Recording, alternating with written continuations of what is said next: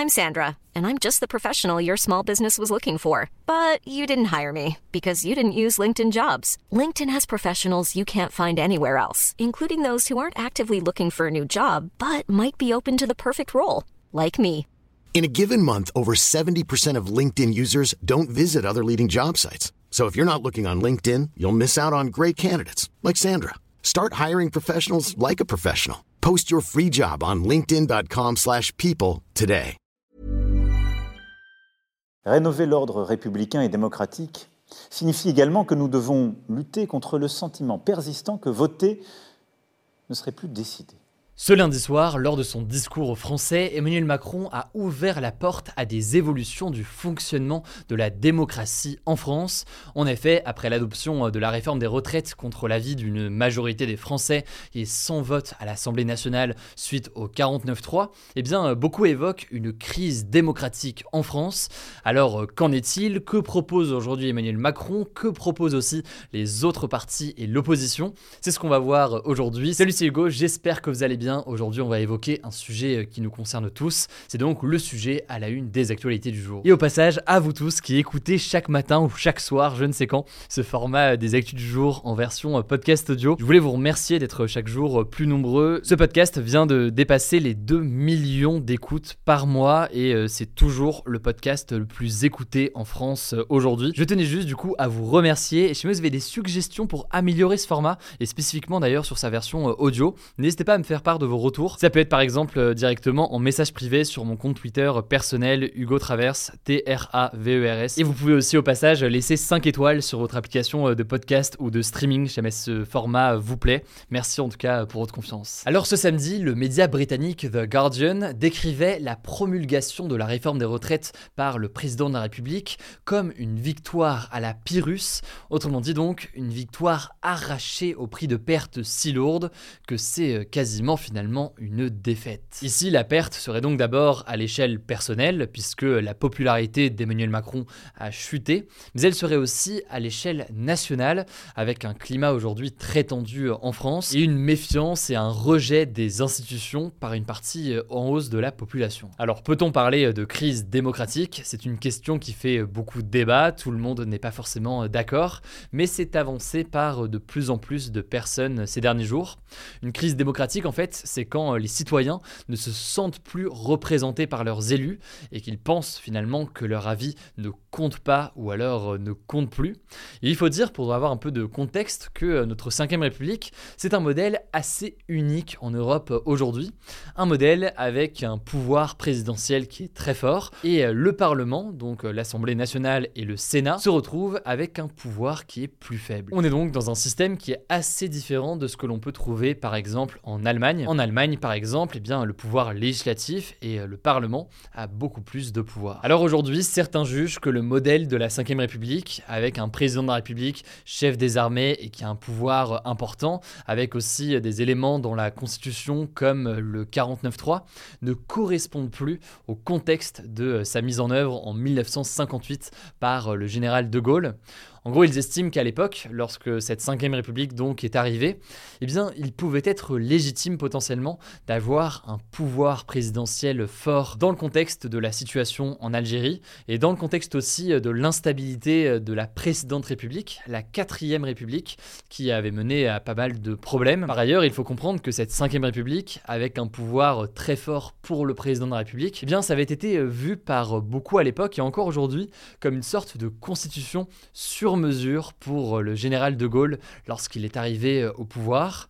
Mais aujourd'hui, eh bien, certains jugent donc que cette 5ème République n'est plus adaptée et qu'elle mène donc à des problèmes. Mais alors, qui veut en finir avec la 5ème République et pourquoi faire derrière? Eh bien, il y a notamment euh, le parti de gauche, la France Insoumise de Jean-Luc Mélenchon, qui estime que la 5ème République actuellement, c'est en fait une forme de monarchie présidentielle, un sentiment qui est renforcé dans ce camp-là par la réforme des retraites, où une loi a pu pu être passé eh bien, sans vote sur cette réforme précisément à l'Assemblée nationale, sans eh bien, l'adhésion de la population, que ce soit dans les sondages d'opinion ou alors euh, dans la rue, et donc avec une opposition assez importante. De leur côté, donc, eux évoquent le passage à une sixième république. Ce serait une sixième république dans laquelle le président de la République aurait moins de pouvoir et le peuple, la population en aurait davantage, notamment via des référendums directs, plus nombreux et sur plus de sujets, mais aussi via des pouvoirs au Parlement qui seraient renforcés. Il faut savoir qu'aujourd'hui, concernant la question des référendums, il y a bien un système de référendum d'initiative partagée qui est présent dans notre Constitution.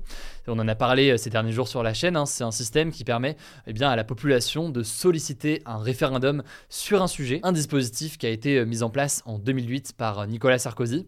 Mais cette procédure, en fait, elle est assez complexe et donc elle n'a jamais abouti pour le moment. Ce qui la rend assez complexe, c'est qu'il faut recueillir entre 4 et 5 millions de signatures d'électeurs pour la mettre en place, le tout en 9 mois. C'est ce qui fait que, selon Benjamin Morel, qui est spécialiste du droit, qui est cité par Le Figaro, ce référendum d'initiative partagée, il a finalement été euh, potentiellement conçu pour ne jamais être utilisé, tellement ce processus est complexe. On verra d'ailleurs si le Conseil constitutionnel valide la seconde demande de référendum d'initiative partagée concernant euh, la réforme des retraites.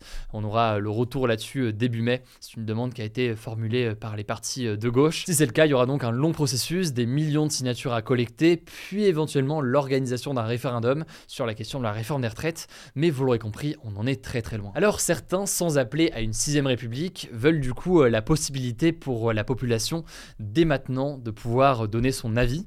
Et il y a un élément dont on a beaucoup entendu parler, notamment euh, lors de la crise des Gilets jaunes, c'est le RIC, donc le référendum d'initiative citoyenne. En fait, c'était une revendication des Gilets jaunes, notamment en 2019, qui figurait notamment dans le programme de Marine Le Pen l'an dernier mais aussi dans le programme euh, de Jean-Luc Mélenchon. Et dans ce référendum d'initiative citoyenne, faudrait seulement 500 000 signatures pour qu'un référendum soit organisé sur un sujet. C'est donc forcément une procédure qui est moins complexe, puisqu'il faut donc quasiment 10 fois moins de signatures que pour le référendum d'initiative partagée. Mais alors, que pense le président de la République de tout ça? Eh bien, sur la réforme des retraites, on en a déjà beaucoup parlé. Il affirme qu'il avait une légitimité démocratique pour la réaliser par son statut de président. En gros, la réforme des retraites faisait partie de son programme lors de la dernière élection présidentielle. Il estime donc que euh, les Français savaient à quoi s'attendre. C'était notamment le sens de sa formule il y a quelques jours euh, qu'il avait euh, prononcée devant des députés de son parti. Il avait dit, je cite, La foule qui manifeste n'a pas de légitimité face au peuple qui s'exprime à travers ses élus. Autrement dit donc, s'il a été élu pour ça, il peut l'appliquer. À cela, certains répondent que certes, il a été élu avec ce programme, mais beaucoup ont voté pour lui au second tour pour empêcher l'élection de Marine Le Pen. Par ailleurs, Emmanuel Macron affirme qu'il a parfaitement respecté les institutions et en soi, c'est le cas. Il n'y a rien eu d'illégal en soi dans la procédure actuelle. Le 49.3 est autorisé par la Constitution. Le Conseil constitutionnel ensuite a validé cette réforme, y compris la méthode qui était très contestée et qui fait beaucoup débat. Bref, Emmanuel Macron semble aussi s'appuyer donc sur cette forme de légitimité légale, si on peut dire ça comme ça, pour justifier finalement le passage de cette réforme, malgré les impopularités importantes et malgré donc la crise actuelle. Mais alors, quelles pourraient être les évolutions euh, eh bien, de la part du président de la République? Ce qu'on peut dire déjà, c'est qu'en 2017, Emmanuel Macron avait intégré dans son programme présidentiel une réforme des institutions. Finalement, elle n'a pas vu le jour. Cette réforme, elle portait principalement sur le Parlement. Il souhaitait une réduction d'un tiers du nombre de députés et de sénateurs, mais surtout, il voulait introduire une dose de proportionnel dans l'élection des députés pour que donc l'Assemblée soit davantage représentatif de la diversité des opinions. Je vais pas rentrer là-dessus dans les détails, mais aujourd'hui, lors des élections législatives pour élire les députés, il y a un premier tour et puis un second tour, et celui qui a le plus de voix eh bien, est élu et devient député. Alors qu'avec une élection à la proportionnelle, eh les sièges à l'Assemblée sont répartis en fonction eh bien, de leur pourcentage lors des élections. Donc si un parti par exemple a 20% aux élections, il peut avoir 20% des sièges à l'Assemblée, pour dire les choses très simplement. Et donc Emmanuel Macron voulait intégrer une dose de proportionnel au sein de cette Assemblée. Bref, dans la situation actuelle, eh Emmanuel Macron pourrait être tenté de donner plus de pouvoir aux collectivités locales, donc aux régions ou encore euh, aux villes. On verra donc euh, ce qu'il en est. En tout cas, une réforme des institutions, c'est toujours bien complexe à mettre en œuvre parce que euh, ça touche à la Constitution, donc à la loi suprême du pays en quelque sorte. On verra donc ce qu'il en est dans les prochains jours. Ça me semblait dans tous les cas intéressant de faire un petit panorama, on va dire, de ce sujet aujourd'hui. Je vous mets donc des liens en description. Je vous laisse avec Blanche pour les actualités en bref et je reviens juste après. Merci Hugo et salut tout le monde. On commence avec une première info rapidement. Près de 15,1 millions de téléspectateurs étaient devant l'allocution d'Emmanuel Macron ce lundi soir. C'est plus que lors de son intervention du 22 mars dernier au journal de 13h en pleine contestation de la réforme des retraites qui avait réuni 11,5 millions de téléspectateurs. Et c'est à peu près autant que lors de sa dernière allocution lors du journal de 20h en juin 2022. En tout cas, si vous n'avez pas suivi cette allocution, on vous en a fait un résumé dans les actus du jour d'hier, n'hésitez pas à aller regarder. Deuxième actu, les autorités russes ont affirmé ce mardi que le président Vladimir Poutine s'était rendu en Ukraine, plus précisément dans les régions de Kherson et Lugansk revendiquées par la Russie et qui sont situées au sud et à l'est du pays. L'objectif de cette visite, c'était de rencontrer les militaires russes qui s'y trouvent depuis le début de la guerre, donc depuis 14 mois. Alors pourquoi c'est marquant? Eh bien en fait c'est la première fois depuis le début de la guerre que le président russe visite ses troupes dans ces régions ukrainiennes et plus globalement c'est la deuxième visite en l'espace d'un mois de Vladimir Poutine en zone occupée par la Russie en Ukraine. En tout cas ça a fait réagir les autorités ukrainiennes qui accusent le président russe de visiter,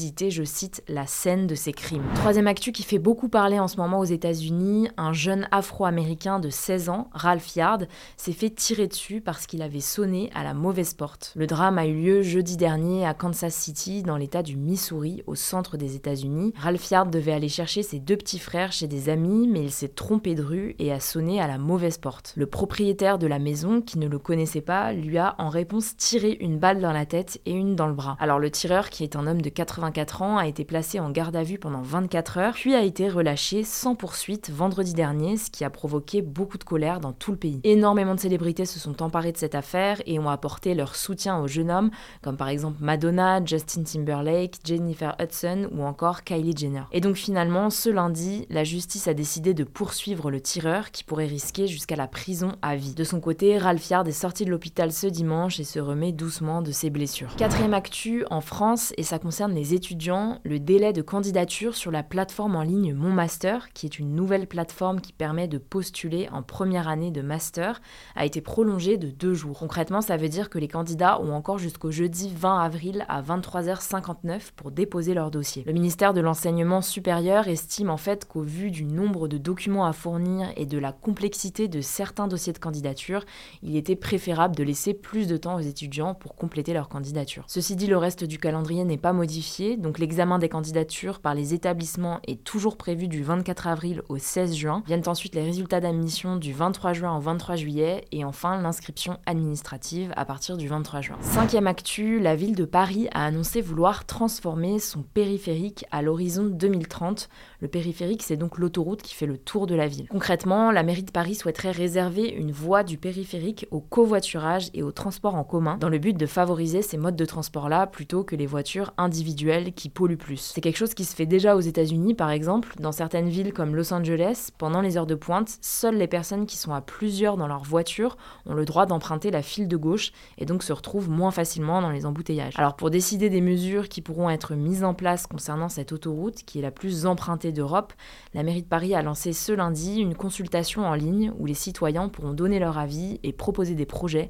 On vous tiendra au courant. Enfin, dernière actu culturelle, les versions françaises des livres de l'écrivaine britannique Agatha Christie, spécialiste des romans policiers, vont être révisées. L'objectif, c'est en fait d'enlever les termes jugés offensants ou discriminants sur le physique ou l'origine des personnages pour s'aligner sur les autres éditions internationales. Ça concerne par exemple un passage dans la mystérieuse affaire de Styles, dans lequel le personnage d'Hercule Poirot souligne qu'un autre personnage est, je cite, un juif, bien sûr. Alors, il faut savoir qu'en 2020, le roman policier Les Dix Petits Nègres d'Agatha Christie avait aussi été rebaptisé Ils étaient dix, sur décision de l'arrière-petit-fils de l'écrivaine. D'autres œuvres ont aussi fait l'objet de révisions récemment, pour les mêmes raisons. Ça a été le cas récemment des livres de l'écrivain Roald Dahl. En tout cas, cette décision fait débat. Certains estiment que c'est une bonne chose pour l'inclusivité, mais d'autres estiment que ça dénature l'œuvre originale. Voilà, c'est la fin de ce résumé de l'actualité du jour. Évidemment, pensez à vous abonner pour ne pas rater le suivant, quelle que soit d'ailleurs l'application que vous utilisez euh, pour m'écouter. Rendez-vous aussi sur YouTube ou encore sur Instagram pour d'autres contenus d'actualité exclusifs.